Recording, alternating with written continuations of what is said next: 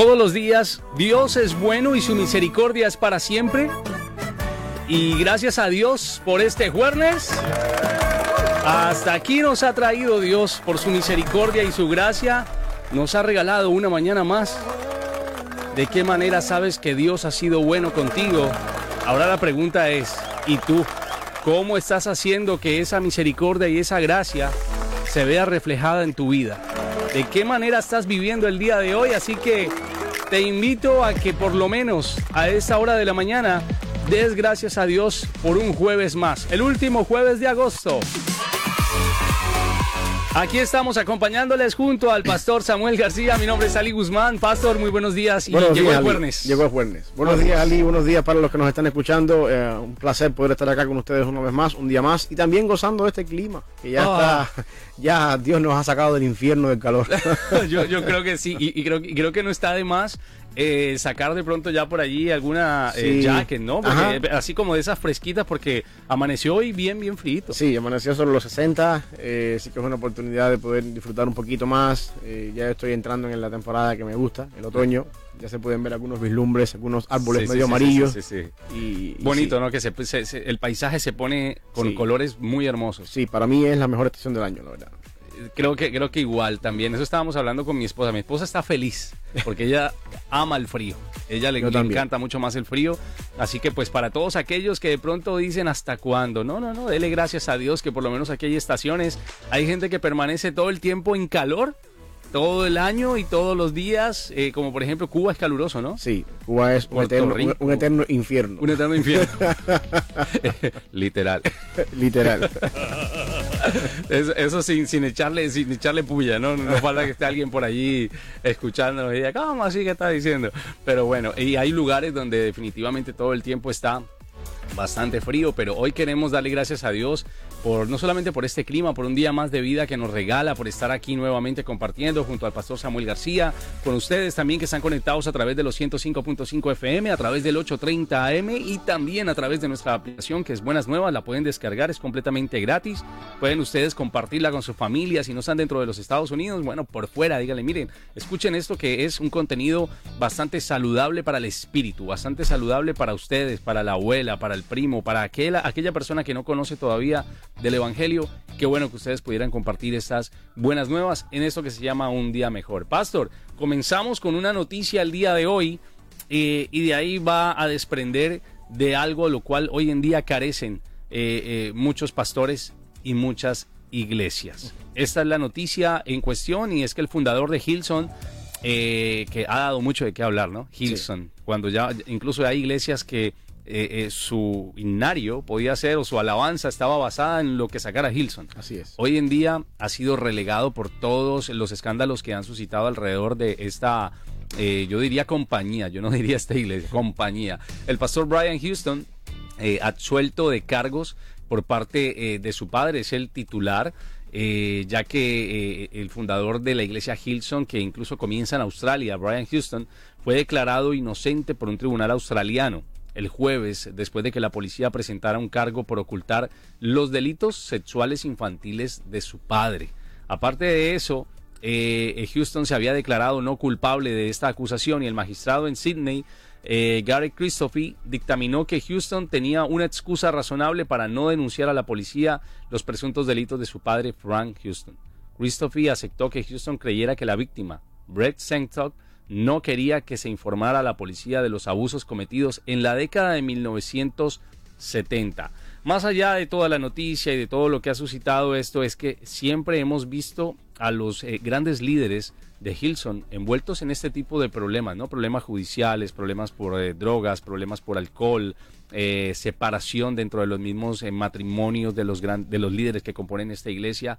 Y eso hace, hace parte del carácter también que tiene la iglesia hoy en día Hilson, dentro incluso de sus jóvenes, ¿no? Quienes asisten allí, eh, eh, eh, ya se sabe por incluso la manera en la cual viven su cristianismo e incluso cómo se visten. Sí, y yo creo que eso es una realidad, Ali. Tú lo mencionabas ahí, el problema del carácter. yo, bueno, la razón de la noticia y lo que no queremos hacer leña del árbol derribado ni centrarnos en la vida de, Pastor Houston ni nada por el estilo.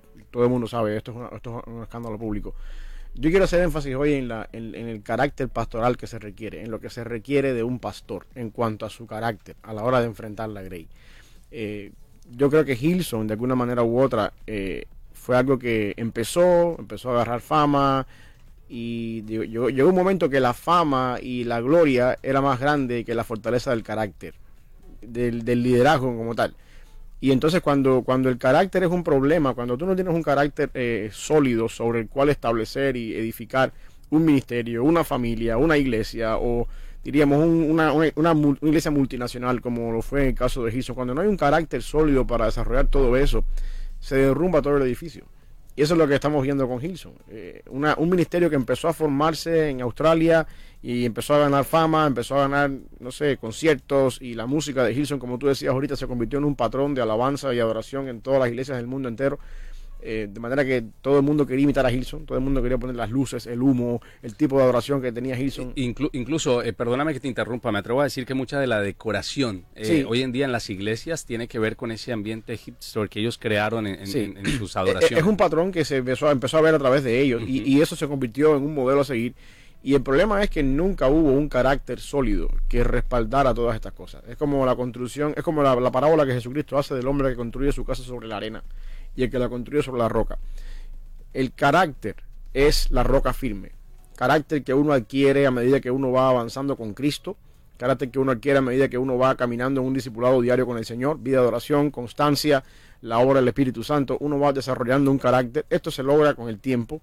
Y eventualmente uno puede eh, establecer una solidez de carácter al punto tal que cuando tú empiezas a crecer, empiezas a ser famoso, y empiezan las tentaciones a venir, porque por supuesto que la tentación de Brian Houston no es la misma que enfrento yo eh, aquí en Memphis, Tennessee, en una, iglesia multimillonaria y, y, yo aquí en una iglesia pequeña en Memphis, Tennessee. las tentaciones no son las mismas que, podemos enfrentar. el principio es mientras más alto uno está en la montaña, el viento bate más fuerte. Y se necesita un mejor carácter, en este caso moral, y se necesita un mejor adiestramiento para poder eh, vivir y soportar los embates mientras más alto uno está. Hay, un principio con esto acá. Mientras más alto uno está, el viento es más fuerte, las tentaciones son más fuertes y si caes, el golpe es más duro. Y que yo creo que esto es lo que estamos viendo ahora con el caso de, de, de, ¿no? una destrucción total de, una, de un edificio que empezó a construirse y que el mundo entero se convirtió eh, se convirtió para el mundo entero en un patrón a seguir, donde todo el mundo quería imitarlos a ellos, todo el mundo quería ser como ellos, pero al final del día por dentro la estructura del edificio estaba toda desarmada, estaba podrida no había un, no había una, un carácter que pudiera consolidar ni que pudiera de alguna manera darle forma a todo eso. Y este es un llamado que yo quiero hacer. Eh, básicamente a los pastores que nos están escuchando acá en, a través de este programa, pastores y líderes de iglesias que están escuchándonos hoy en día. Nosotros necesitamos un carácter sólido en el ministerio. Y ese carácter sólido se edifica o se construye sobre la base de mi relación personal con Dios a diario, en mi tiempo devocional, en mi lectura de la palabra del Señor, eso es más importante que lo que yo puedo expresar a la luz pública. Decía Leonard Ravenhill, uno de los pastores acá eh, de principios del siglo, decía que el hombre es, el hombre no, un cristiano no es más fuerte ni más poderoso que lo que llega a ser su vida de oración. A mí no me interesa cuántos cultos tú tienes en la semana, no me interesa cuántas personas van el domingo a tu iglesia, no me interesa qué tan bien tú predicas, no me interesa qué tanto tú puedes motivar las, masas y, traer personas a ti. Si tú no tienes una vida cristiana de oración personal, la puerta cerrada con Dios, todo lo demás es un, ministerio que estás construyendo sobre la arena. Que al final del día va a venir la tentación, va a venir el problema y tú no vas a tener el carácter suficiente para enfrentar todas esas cosas y, vas y, te, vas a a derrumbar, como en el caso de Hilson hoy en día. Así es, eh, eh, iglesias que definitivamente se les olvida, eh, hablábamos ahorita, ¿no? De que, que, Dios de una u otra manera también por amor a su iglesia prospera, bendice, pero se les olvida y se convierten en superestrellas, ¿no? Y hay, hay, hay posiciones de pastores así. Sí, pero yo quiero también que entendamos un poquito eso que tú decías de que Dios prospera y bendice, porque prosperar y bendecir no necesariamente es grandes templos, millones de dólares en la cuenta del banco prosperar y bendecir desde el punto de vista del ministerio es venir es, tener, es pararte en un púlpito cada semana, es predicar la palabra de Dios tal y como está escrita en su palabra, lo fielmente posible, de manera que la puedas interpretar a tu congregación lo mayor posible, de manera más fiel posible, y que tú puedas ver por la obra del Espíritu Santo, a través de tu enseñanza y tu predicación, matrimonios restaurados, familias perdonándose, que tú puedas ver personas acercándose cada vez más a Cristo, que tú puedas ver personas siendo, eh, encontrándose con su problema y perseverando en la vida cristiana. Eso, eso es un ministerio bendecido por Dios a diferencia de una mega iglesia, un mega ministerio, un mega concierto y una iglesia multinacional.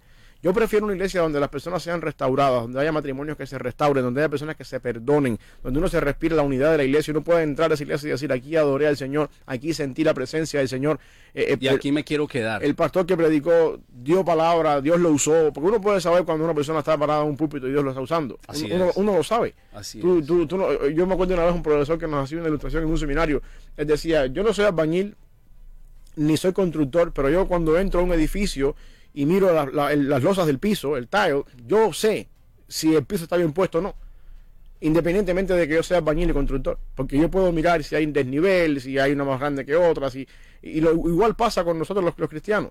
Eh, pastor que me estás escuchando, tú puedes ser que te pares detrás del púlpito todos los domingos y no tuviste tiempo en la semana y vas ahí, a, como dicen los mexicanos, a la ahí se va, a predicar en el púlpito ella como salga. Déjame decirte que tu congregación sabe no tiene que ser teóloga, no tiene que ser homilética, no tiene que ser hermenéutica para saber si tú estás hablando sandeces o no. Ellos lo saben, se dan cuenta. Porque una, una persona que es cristiana y conoce la palabra del Señor, entiende el mensaje del Señor. Dice Cristo, mis ovejas oyen mi voz y me siguen.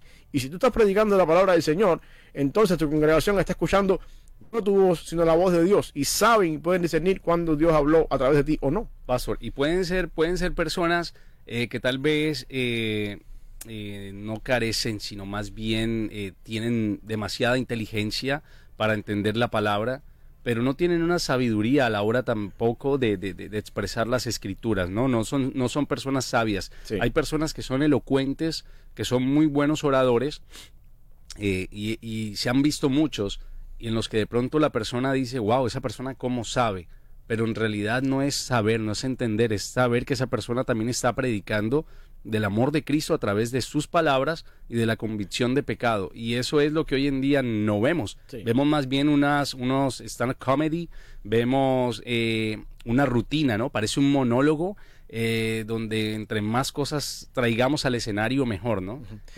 Y, el, y el don de la enseñanza, Ali, eh, cuando Pablo habla ahí de que, el pastor debe ser, en 1 Timoteo 3, que el pastor debe ser apto, con P, apto para enseñar, tenga la capacidad de enseñar. El don de la enseñanza muchas veces lo, lo, lo, confundimos ¿no? con el aquello de, adquirir mucho conocimiento, de adquirir doctorados y de ser teólogo. Eh, eso es parte del don de la enseñanza. Tú tienes que tener algo para poder dar. Yo entiendo esa, esa, cuestión. Pero la enseñanza no se resume solamente a ser un académico catedrático. El don de la enseñanza consiste en que yo tengo toda esa información, que es buena, es necesaria, hace falta, porque si no yo no tengo nada que dar. Y yo tengo la capacidad de aplicarla y llevarla al nivel de mi congregación. Eso es la verdadera diferencia. Porque hay congregaciones donde, donde el, nivel cultural de la congregación varía. Por ejemplo, hay congregaciones, si, hiciéramos una, una iglesia ahora en una ciudad universitaria. Se entiende que el gran porcentaje de la congregación son estudiantes de la universidad, son profesores, personas académicas, personas que tienen un conocimiento alto.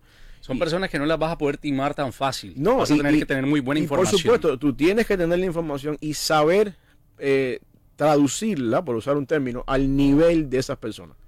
Pero si tú estás en una iglesia de campo, donde hay personas que vagamente fueron a la escuela, donde hay personas que su nivel cultural es muy bajo, Tú puedes ser un doctor en teología y todo lo que tengas en teología. Tú tienes que aprender a llevar ese conocimiento al nivel de esas personas y de alguna forma ir subiendo poco a poco, poco a poco el nivel de las personas al punto de que en algún momento determinado de la vida esa congregación que es de campo pueda lidiar con asuntos como la deidad de Cristo o la, predestinación, o asuntos de la, de la escatología, asuntos de cosas que tienen que ver con, que son temas cruciales en la fe, que en algún momento de nuestra vida cristiana y de nuestro estudio de la Biblia vamos a tener que hacer nuestras preguntas, porque alguien se las ha preguntado mucho antes de nosotros. Lo mismo, Pastor, que pasa cuando, cuando eh, la palabra es presentada también ahí eh, a través de la Biblia, donde dice que es como la leche, ¿no? Como la leche espiritual para e, bebés, y que aún siendo grandes todavía siguen tomando leche y hay gente que le encanta que no le metan de verdad las profundidades de la palabra, sino que sigan dándole como consejitos, consejitos matrimoniales. Y eso, eso, puede pasar al principio de la vida cristiana. Yo creo que la, ilustración es interesante, y tú lo mencionabas. Hebreos habla, Hebreos 4, cuando el autor de Hebreos quiere empezar a desempaquetar el tema de Cristo como el sumo sacerdote según el orden de Melquisedec y tiene que explicar lo que significa eso llega un momento que dice, mira, yo no puedo, yo eh, estoy parafraseando, ¿no? Pero dice, eh, no puedo, hay muchas cosas más que les quiero decir, pero no se las puedo decir porque ustedes no están preparados para eso. Porque debiendo ser ya maestros, ustedes tienen la necesidad de que volvamos otra vez al ABC de la vida cristiana.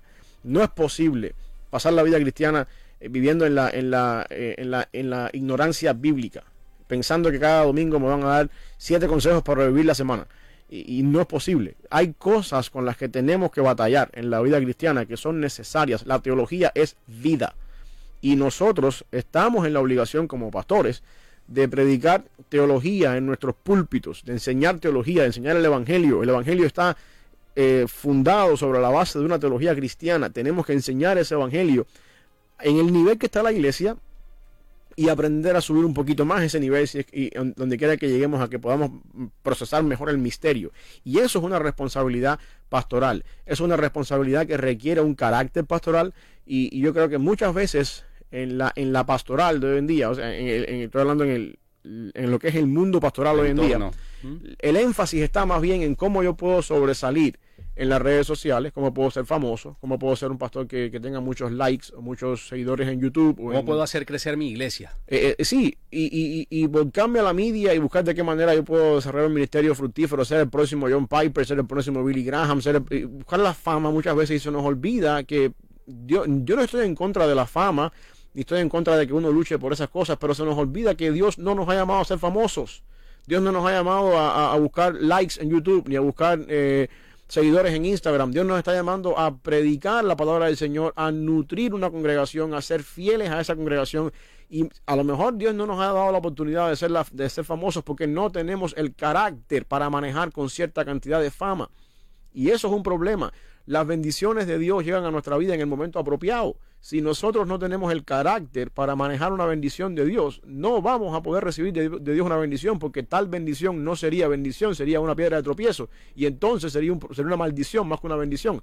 Dios sabe hasta dónde nos puede hacer llegar y hasta dónde nos puede dar. La Biblia habla de la palabra de los talentos y dice que a uno le dio cinco, a uno le dio tres, a otro le dio uno. Y dice según la necesidad, la capacidad de cada cual. Tú no puedes manejar una iglesia de cinco talentos si tú no tienes la capacidad para eso, o el carácter para eso. Tú no puedes manejar tampoco una iglesia de tres si tú no tienes la capacidad para eso. Tú necesitas tener esa capacidad y esa capacidad, creo yo, que se establece sobre la base de un carácter sólido. Al punto tal que cuando uno eh, empieza a crecer y empieza a, desarrollar cierta, cierta habilidad en la vida, nunca descuida el fundamento del carácter. Es increíble cómo, cómo, cómo muchas, muchas iglesias y ministerios que que empezaron bien, que desarrollaron cierta, cierta fama y cierta, eh, diríamos, estrategia, que llegaron a ser grandes, terminaron en la debacle. Tenemos el caso de Hilson, que estamos hablando hoy en día.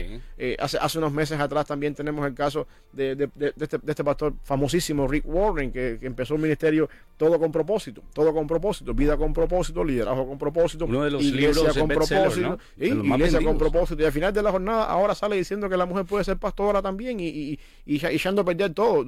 ¿Cuál es el propósito? Bueno, yo, no sé, no quiero sonar un poco...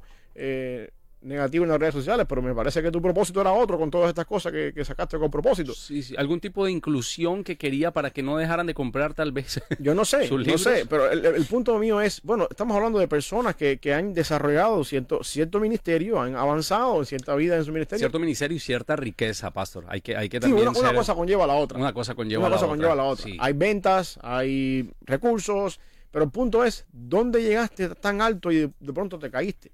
La pregunta mía es, y no estoy para juzgar a nadie tampoco, pero yo tomo de ahí un principio y digo, el carácter es fundamental. Nosotros tenemos que trabajar en lo profundo del carácter, en, trabajar en lo que no se ve, eh, trabajar en la parte de nuestra vida. Mira, hace unos años atrás eh, hubo, esto fue famoso, noticia en los Estados Unidos, el edificio que se derrumbó en Miami, el hotel que se derrumbó en Miami, que tuvieron semanas buscando entre los escombros personas y me tocó cerca porque yo conozco mucha gente que vive en el área, mi padre vive en la Florida todavía y mucha gente que pasaban por ahí. De hecho, yo recuerdo haber pasado varias veces por frente al edificio que se derrumbó. El edificio se veía muy lindo desde afuera. luces, ventanas, una fuente en el lobby, precioso. Sin embargo, la estructura del edificio, en el sótano del edificio, donde estaba el parqueo subterráneo, la estructura, las columnas estaban rajadas, estaban cuarteadas, estaban Sus vigas ya podridas. estaban... Todo, por el salir del mar y cosas así, desgaste natural de un edificio de más de 40 años. Pero todo parecía muy lindo. Y de buenas a primera una madrugada, 11 y media de la noche, se vino abajo como un juego de, de Lego. Se derrumbó como una, como un, ¿cómo se llama eso? Jinga, eso que se cae. Ajá, la- se derrumbó completo. Eh, y, y tú dices, ¿qué pasó aquí? Hay una, hay una cosa que no se ve. La gente que está afuera ve un ministerio, ve una iglesia, ve un Hilson, ve un, no sé, Rick Warren, ve un video con propósito. Qué lindo, qué bueno, yo quiero todo esto. Ve muchos ministerios Se y, ve muy lindo el y edificio de desde afuera. anhela, ¿no? Tener eso- Exacto, ese tipo porque de se ve muy lindo el edificio desde afuera, pero el, el problema está en el carácter moral de los líderes que están adentro. Que, que cuando, eso, cuando esas fallas empiezan, cuando esas grietas empiezan a hacerse más grandes cada vez, todo se abajo. Eso, eso me conecta mucho a algo que venía esta mañana hablando con mi esposa. eh, me dice, oye, ¿viste las declaraciones de un artista colombiano famoso eh, que ya está muy de moda, ¿no? Los artistas están reconociendo en estos momentos que sufren de una depresión y ya no lo pueden ocultar. Y hay muchos que se han dado la tarea de decir, mira, soy feliz en los conciertos, apenas me bajo de allí, tengo que meterme alguna metadona, alguna cosa para volver otra vez a, a- a- a- a estar eh, en onda. Pues esta mañana eh, yo venía conversando con ella sobre el tema de, de Juanes. No sé si has escuchado. un- Es un, eh, prácticamente fue quien Tiene la camisa negra. el de la camisa negra, ajá, y fue uno de los primeros artistas colombianos, eh, digamos, en, en- en estar o estar pisando grandes escenarios aquí en los Estados Unidos. Pues esta mañana reconoció que hace muchos años atrás, cuando ni siquiera nadie era capaz de hablar sobre temas relacionados con la depresión, aunque lo veían muy bien, lo que estabas hablando ahorita, su fachada era muy bien puesto en los escenarios, decía él, por dentro me estaba, me estaba destruyendo. Y no tuve más, sino que eh, después de 13 años luchar con eso y hoy reconocerlo, que si no regreso a casa, regreso con la familia, no reconoce, pero yo sé que en medio de todo esto, Pastor, eh, algo tuvo que pasar, Dios tuvo que tratar, tratar con su vida, pero a veces no quieren decir, fue Dios quien tuvo que hacer algo en mi vida para llevarme de nuevo a mi familia, pasar más tiempo con ellos y olvidarme de los escenarios, porque de pronto si reconocen que fue Dios, tienden a que se vayan a ir hacia un partido y perderse y perder sus, Claro. eh, sus compradores, ¿no? Sus- Claro. sus, seguidores. Pero siento que así hay muchas personas, así hay muchas iglesias, así hay muchos pastores. Se están destruyendo por dentro, pero muestran una fachada y muestran una cara que no es. Sí, y, y desgraciadamente nosotros en el mundo cristiano no tenemos ningún problema con decir que estamos que, que nuestra solución es Jesucristo. Y, y yo creo, por eso es que te digo, viendo todo lo que está pasando y teniendo todas estas cosas alrededor, eh, mi, mi llamado es a, los pastores y líderes, como decía ahorita, lo más importante es mi vida personal con Dios, mi carácter, eh, que la estructura del edificio, que la estructura del edificio que está sobre mí, ya sea la iglesia, la familia, el ministerio, todas estas cosas, esa estructura esté sólida. Eh, y, por supuesto, la, solidez de mi estructura va a reflejar algo hacia afuera. Yo necesito, por supuesto, tener un- un- un- una iglesia que esté bonita, que de alguna manera pueda crecer, que tenga gente que es bienvenida a la iglesia y toda esa serie de cosas. Pero todo eso es secundario. Lo más importante es mi vida personal con el Señor, la for- el fortalecimiento y la formación de un carácter capaz, sólido, suficiente capaz para poder eh, dirigir una iglesia, para poder enseñar la iglesia, para poder de alguna manera eh, enfrentar los retos y recordar que mientras uno va subiendo, porque mientras la solidez del edificio se hace más grande, el edificio va creciendo más y la gente quiere estar ahí porque la gente tiene comezón de oír y la gente escucha donde hay palabra del Señor y ahí va y eso es una realidad. Tú eres fiel predicando la palabra, Dios va a traer a esas personas que están buscando la palabra del Señor y va a hacer algo grande y a medida que tú vas predicando con fidelidad, la iglesia va creciendo. Bueno, Hilson creció así y estos, estos lugares... Eh, Saddleback, la iglesia de, de- de Rick Warren, han crecido también así. El punto está en que tú nunca puedes descuidar esa solidez de carácter, porque cuando tú descuidas el mantenimiento regular de tu carácter, como cuando tú descuidas el mantenimiento regular, las inspecciones que se hacen en un edificio a largo plazo, vienen las grietas, vienen los problemas, y mientras más alto es el edificio, mientras más grande tú estás en la cima, más, más fuerte sopla el viento, y si se cae el edificio y si se cae todo, más catastrófico es la caída y el derrumbe. Tú no quieres, tú no quieres llegar en tu vida a ese nivel así. Eh, esto me, eso me recuerda hace unas semanas atrás me vi una película llamada eh, Jesus Revolution. Ajá. Eh, y dije, bueno, vamos a ver, porque veía mucha controversia en todo esto. Y dije, Netflix, pasando esto. Y cuenta la historia de un eh, predicador de los años eh, 60, 70, eh, cuando empezó todo el movimiento y toda la, la- la onda hippie, ¿no? Aquí en los Estados Unidos, puntualmente en California, y muestra cómo la iglesia de un momento a otro comienza a crecer por un sujeto bastante carismático, incluso decían se parecía a, a lo que siempre los norteamericanos o las películas nos han enseñado que puede ser la imagen o el aspecto de Jesús, ¿no? Un, un tipo con, con- con ondulado, con barba, con ojos claros, eh, eh, agradable, eh, y, y lo personificaban como que el tipo llegó a una iglesia que era muy conservadora para revolucionar todo, ¿no? Para revolucionar todo y para poner en buena onda al pastor que ya usaba corbata ya se la quitó y ya andaba de pronto más deportivo. Eh, se, fue la se fueron de la iglesia algunos miembros y empezaron a entrar muchos jóvenes a- a raíz de eso. Eh, y empieza a tomar tanta fama, en fin, para no hacer más largo esto, empieza a tomar tanta fama que de un momento a otro eh, quedó el chico que empezó a revolucionar la iglesia y empezó a traerle los hippies y quedó el pastor. Pero comienza entre ellos una, una, un- una disputa por el, por el tema de, de por, quién, quién- por quién crees que está aquí esta gente. Y, y el tipo que trajo a los hippies empezó a, a- a- ya a vanagloriarse un poco más y a entender que a veces la fama es mala. A veces fama buena o fama mala es mala cuando no la sabes manejar y hay personas que se han perdido por esa buena fama. Hay personas que se han envanecido porque su iglesia hoy en día tal vez es la más reconocida, porque su iglesia se está llenando un poco más o porque definitivamente de un momento a otro tuvieron una bendición de que Dios permitiera que ellos hicieran algo, pero no aguantaron esa fama, esa carga. Eso estábamos hablando esta mañana, pasó con Hilson, ya hay un documental por allí también eh, donde HBO se interesa y dice cómo, es una, cómo, cómo una iglesia de estas que nace en Australia se convierte en el centro de adoración más grande del mundo. Iglesias por todo el mundo y donde hoy en día prácticamente en las iglesias tienen el concepto Hilson. E- Y es interesante que tú mencionas eso de la, de la película Jesus Revolution y de bueno, el actor que hace el papel de este evangelista, que en la vida real el evangelista se llamaba Lonnie Frisbee. Ajá. El, el personaje que hace este papel es el mismo que hace, la, hace de Jesús en The Chosen. En The Chosen. Ajá, así Eh, es. Pero yo, yo, yo quisiera preguntarle a las personas que nos están escuchando si saben cómo terminó la vida de Lonnie Frisbee.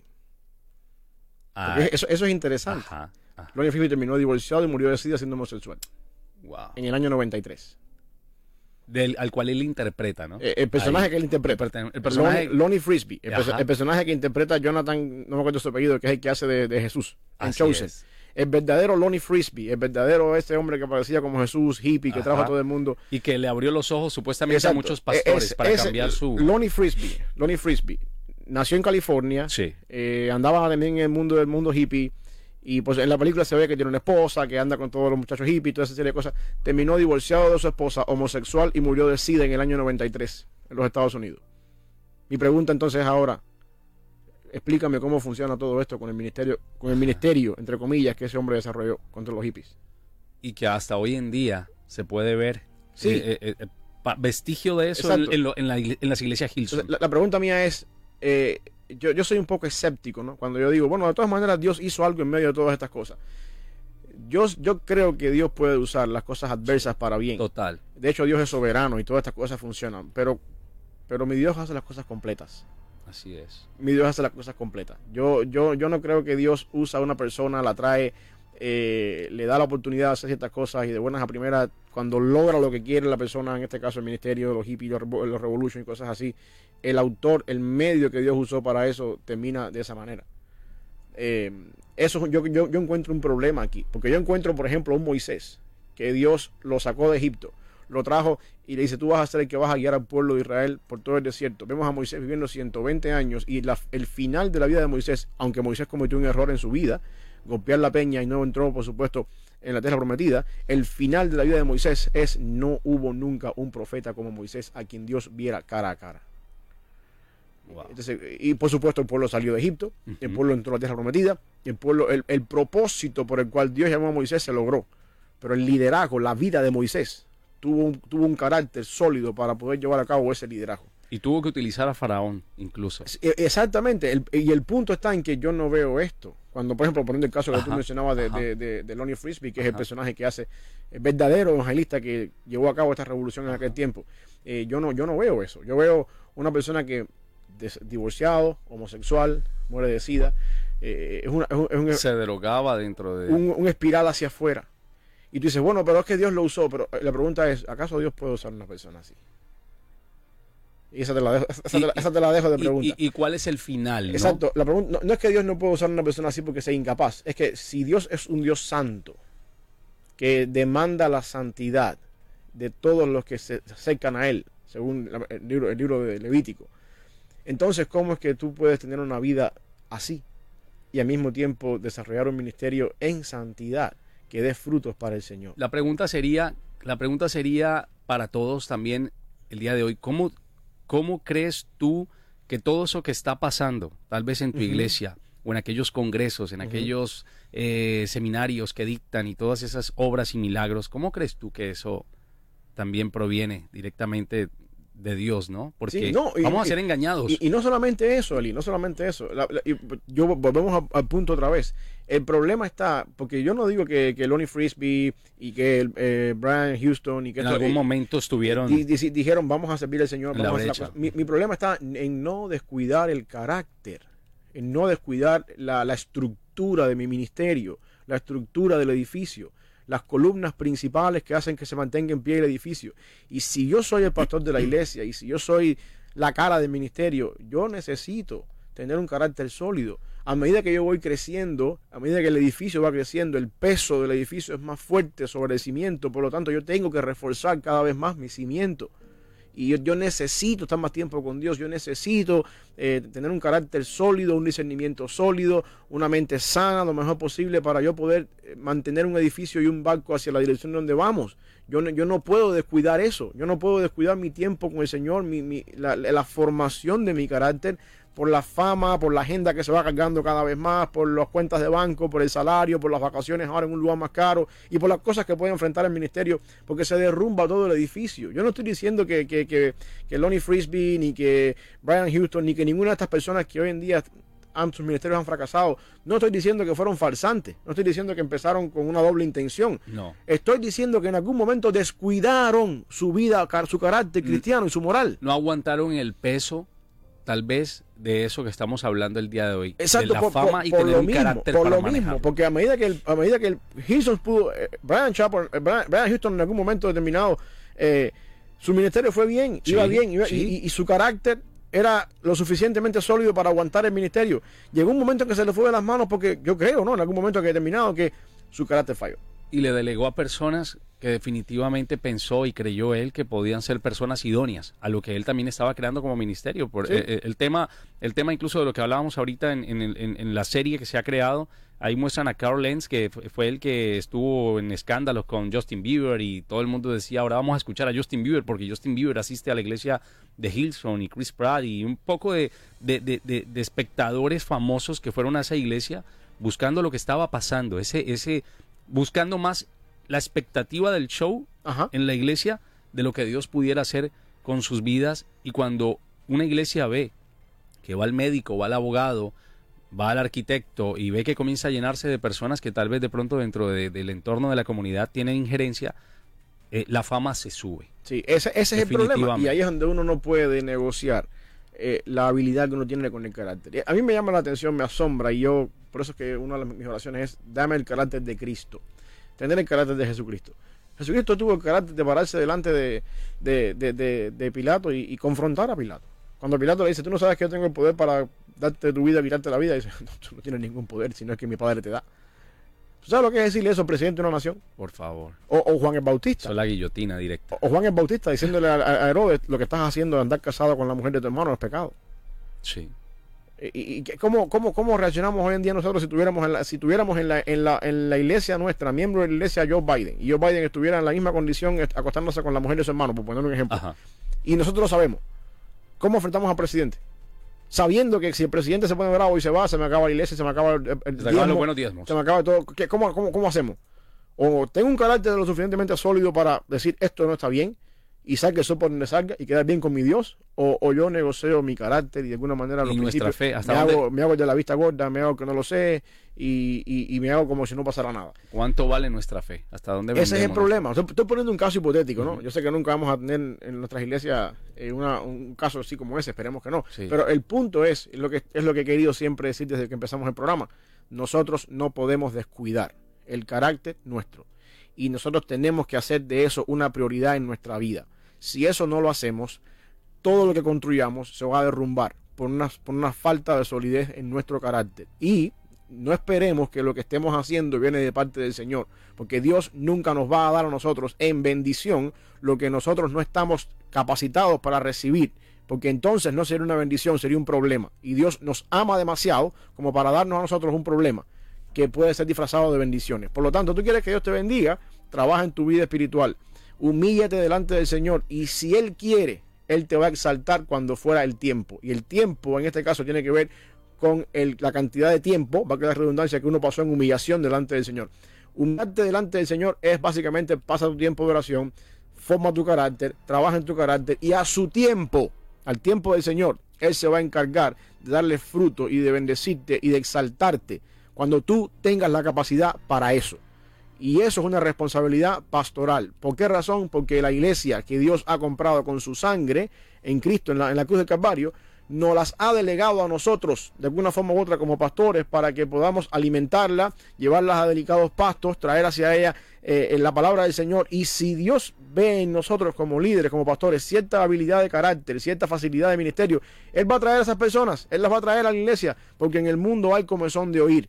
Y nosotros tenemos que tener lo suficiente carácter para llamar el pecado por su nombre y para decir mi compromiso no es con CNN o con quien esté en la, palestra pública, mi compromiso es con el Señor, aunque eso me cierre todas las puertas a por haber. Eso requiere un carácter.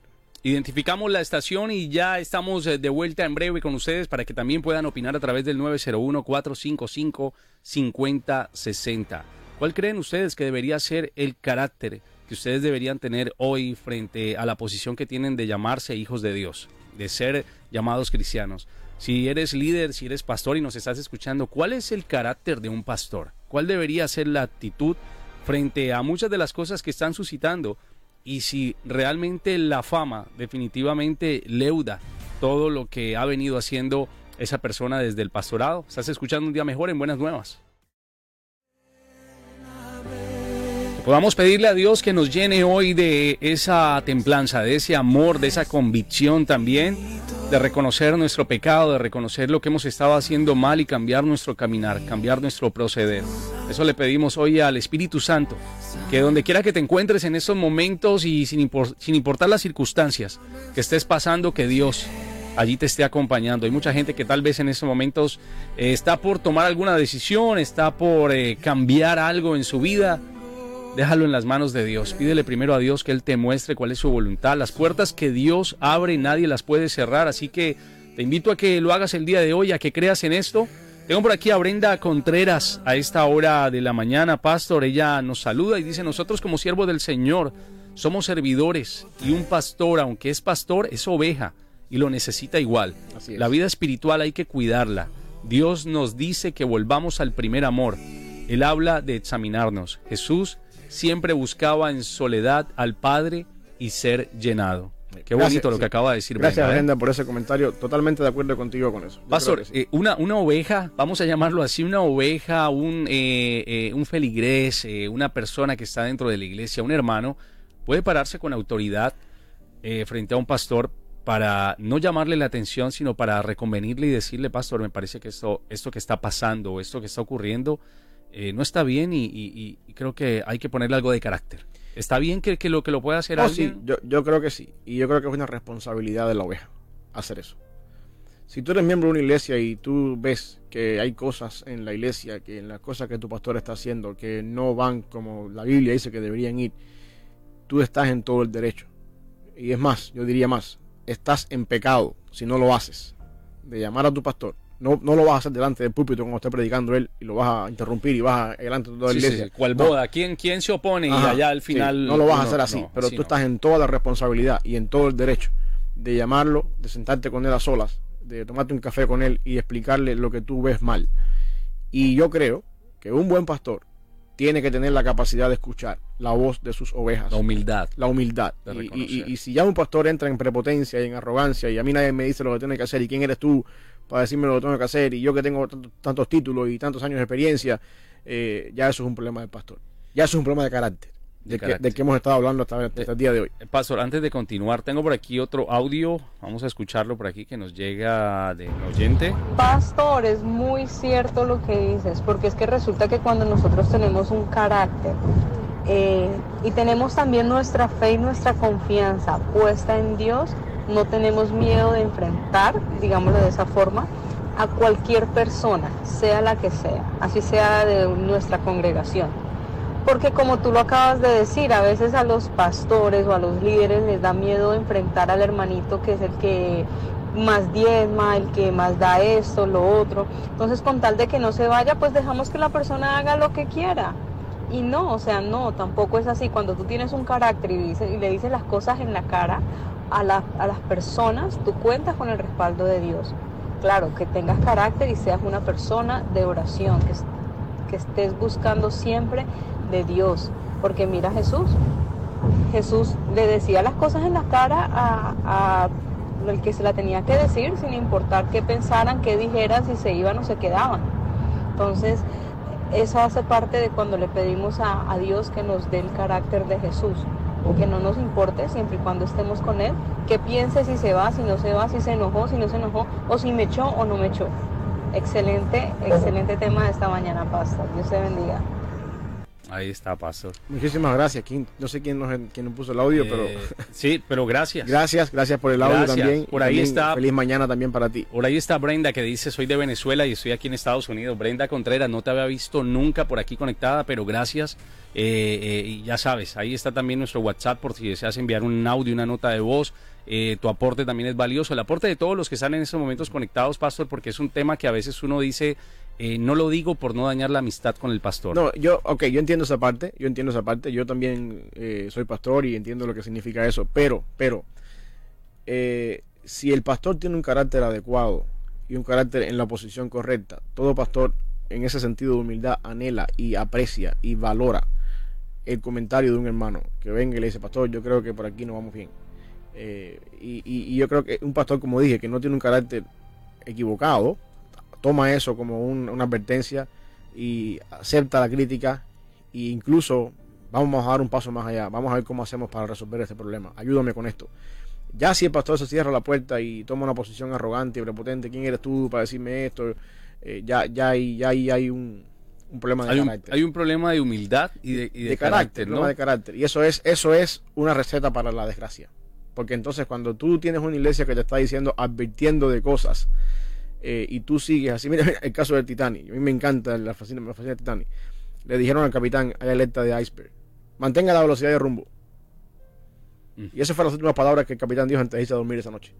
Mantén la velocidad y el rumbo. No le importó. Y se vino a despertar por el estruendo del barco con el Titanic. Pastor, si tú tienes un miembro de tu iglesia que viene y te dice, pastor, yo veo algún problema aquí. No siempre el miembro puede estar, tener toda la razón. Uno como pastor a veces ve cosas desde una perspectiva que el miembro no lo ve.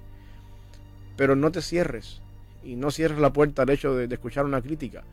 Porque esa crítica no viene solamente de un miembro. esa fue la persona que tuvo el valor de hablar contigo. Hay, un gran porcentaje en la congregación que está viendo lo mismo que esta persona está viendo, lo que no ha tenido el valor que esa persona tuvo. Escucha, escucha la crítica. Y trata de ver de qué manera podemos trabajar en base a eso. Trata de ver de qué manera podemos cambiar algunas cosas. Porque al final de la jornada todos estamos en el mismo bote que se llama iglesia. Y hay personas que te están advirtiendo de los, de los icebergs que están delante. Y tú lo que estás es eh, cerrándote en tu prepotencia. El hecho, años de ministerio, títulos no te hacen infalible. Yo creo que eso es algo importante. Eh, uno a veces se, se, esconde detrás de los títulos que uno tiene. A veces uno se esconde detrás de los años de ministerio que uno tiene. ¿Y qué me va a decir a mí este que llevó a la iglesia ayer cuando yo soy hijo, nieto, bisnieto de pastor y toda la vida estaba en una iglesia? Eso no te garantiza que estés en lo cierto. Pastor, y que definitivamente las cosas se ven eh, diferentes desde abajo. Sí, yo, y desde el púlpito a veces eso es lo que yo digo. no se logra ver sino las luces que le están dando en la cara, pero no logra ver que desde abajo la gente tal vez eh, su percepción y la cara no es de una persona que de verdad esté feliz porque haya encontrado a Dios en esa iglesia, sino más bien, ahora cómo escapo de esta iglesia. Exacto, exacto. Yo creo que eso es una, una razón nuestra, bueno, doble, eh, doble consejo para los pastores, no te encierres en una burbuja de arrogancia, soberbia, orgullo y prepotencia. Eh, una, muralla que tú construyes con tus años de experiencia, con tus títulos académicos, y, dentro de esa muralla vives tú. en orgullo, en arrogancia, en prepotencia, en soberbia. Dios detesta eso. Antes de la caída viene la arrogancia. Esa es una. Dos, para los que me están escuchando que no son pastores, son sencillamente miembros de una iglesia, tú estás en toda la responsabilidad y estás en pecado si tú no hablas con tu pastor cuando ves algo mal hecho en tu iglesia. Wow. Tú no lo vas a hacer en el púlpito, no vas a parar la, la predicación a la mitad y vas a decirle, hereje, estás en un pecado. No, no. Tú, si tú no lo llamas y conversas con él y tienes esa conversación con él, tú estás en pecado.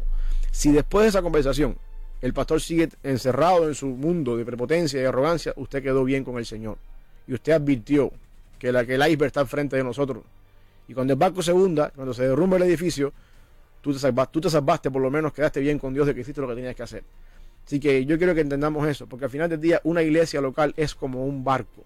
Todos estamos caminando juntos. La única diferencia es que hay personas que están, hay personas que están remando, otros están en el timón, otros están en el mástil mirando lo que pasa adelante, pero todos tenemos una todos tenemos el mismo objetivo. Vamos a puerto y tenemos que llegar a puerto antes y que no se hunde el barco. Así es. Me gusta eso que dices porque hoy en día, eh, si quieren mirarlo así como uno de los eh, peores ejemplos, es el pastor, eh, uno de los pastores más famosos de, de, de, de Hilson, que quien hoy estuvimos hablando de esa noticia, eh, que es noticia ya, de, hace mucho tiempo, viene dando mucho de qué hablar.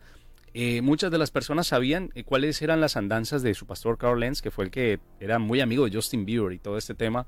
Y fue un pastor que estuvo siempre dado a la crítica por su manera de vestirse, su manera de comportarse, porque deja a su esposa y se va con una modelo, que recién también conocía eh, en, un grupo de esos de Instagram eh, y muchos de ellos sabían cómo estaba este pastor y dentro de algunos abusos que fueron revelados por el New York Post eh, y, muchos otros diarios de aquí de los Estados Unidos, también hoy en día están siendo investigados porque lo sabían y no lo dijeron. Así es. No hablaron. Así es. Así que me gusta ese punto, pastor. Si uno sabe que el barco se está hundiendo, ¿por qué no le voy a decir al capitán que lo que yo estoy viendo desde aquí, desde la proa, no es lo mismo que él está viendo desde la cabina. Sí, y, más que eso es la responsabilidad de cada uno de nosotros. Porque Dios nos ha puesto, Dios nos ha puesto en, un cuerpo en Cristo para que todos juntos nos edifiquemos. Y como decía el audio que nos llegó, el pastor también es una oveja.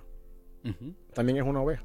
Y la Biblia, dice Pedro en su segunda carta, que Cristo se denomina el príncipe de los pastores. De alguna manera u otra, nosotros somos pastores de ovejas, pero somos ovejas del gran pastor.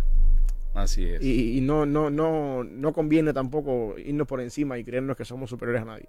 Qué bueno. Con eso quiero que se queden ustedes meditando el día de hoy y que de una u otra forma lo apliquen dentro de su casa, dentro de su vida, dentro de su trabajo, pero sobre todo dentro de la iglesia. Porque eh, nuestra alma no tiene precio, eh, pastor. No podemos, yo no puedo vender mi fe y yo no puedo sacrificar mi alma por estar en un lugar donde definitivamente no se está predicando de Cristo, sino se está predicando de otro tipo de cosas. Así que Así es. con esa premisa oramos. Pues. Oramos.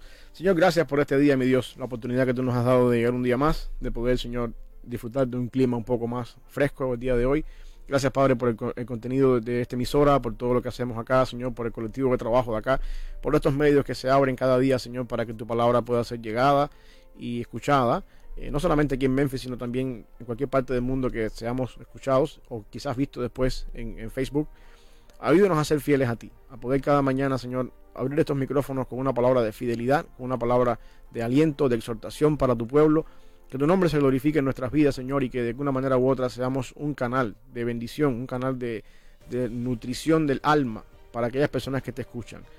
Eh, permite, Padre, que podamos tener un día hoy en santidad, viviendo para tu honra y tu gloria, y que podamos también, Señor, reflejar eh, tu carácter y también ser moldeados cada vez más como tú, en medio de una generación que carece de liderazgo como nunca antes. En Cristo Jesús. Amén.